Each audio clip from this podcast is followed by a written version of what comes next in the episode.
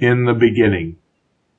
Raintree drove to the Tehran post office, walked inside, and opened his post office box.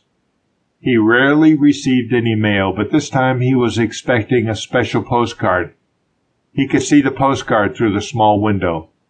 It was the only thing in his box, a simple card from Ankara, Turkey, from a person named Takrit, with a note that he was having a great time on his vacation.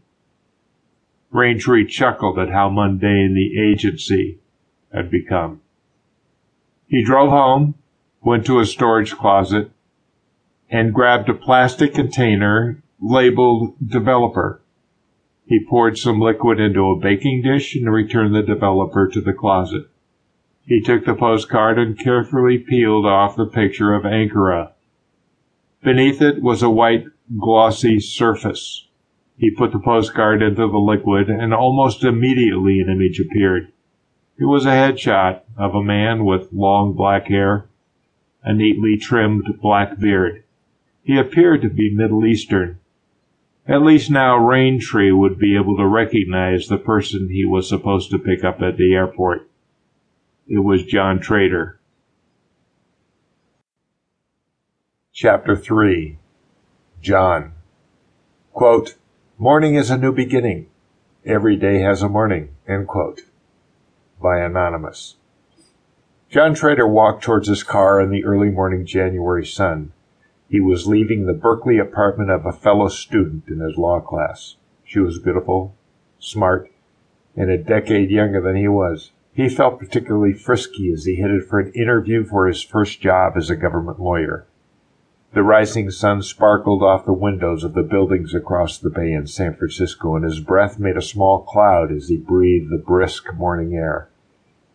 His appointment with the district attorney's office wasn't until 10, but he first had to stop off at Dr. What was the name? He could not remember.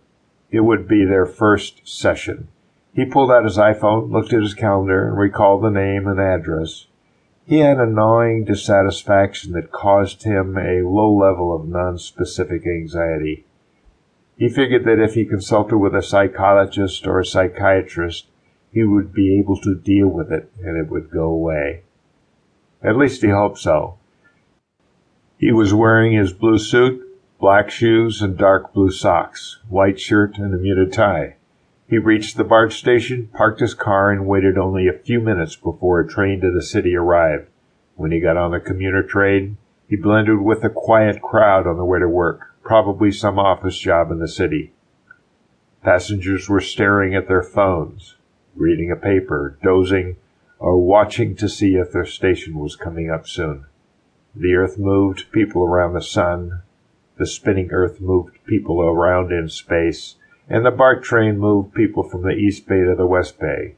Their legs would carry them to the places where they worked, and it was all done so silently in the morning.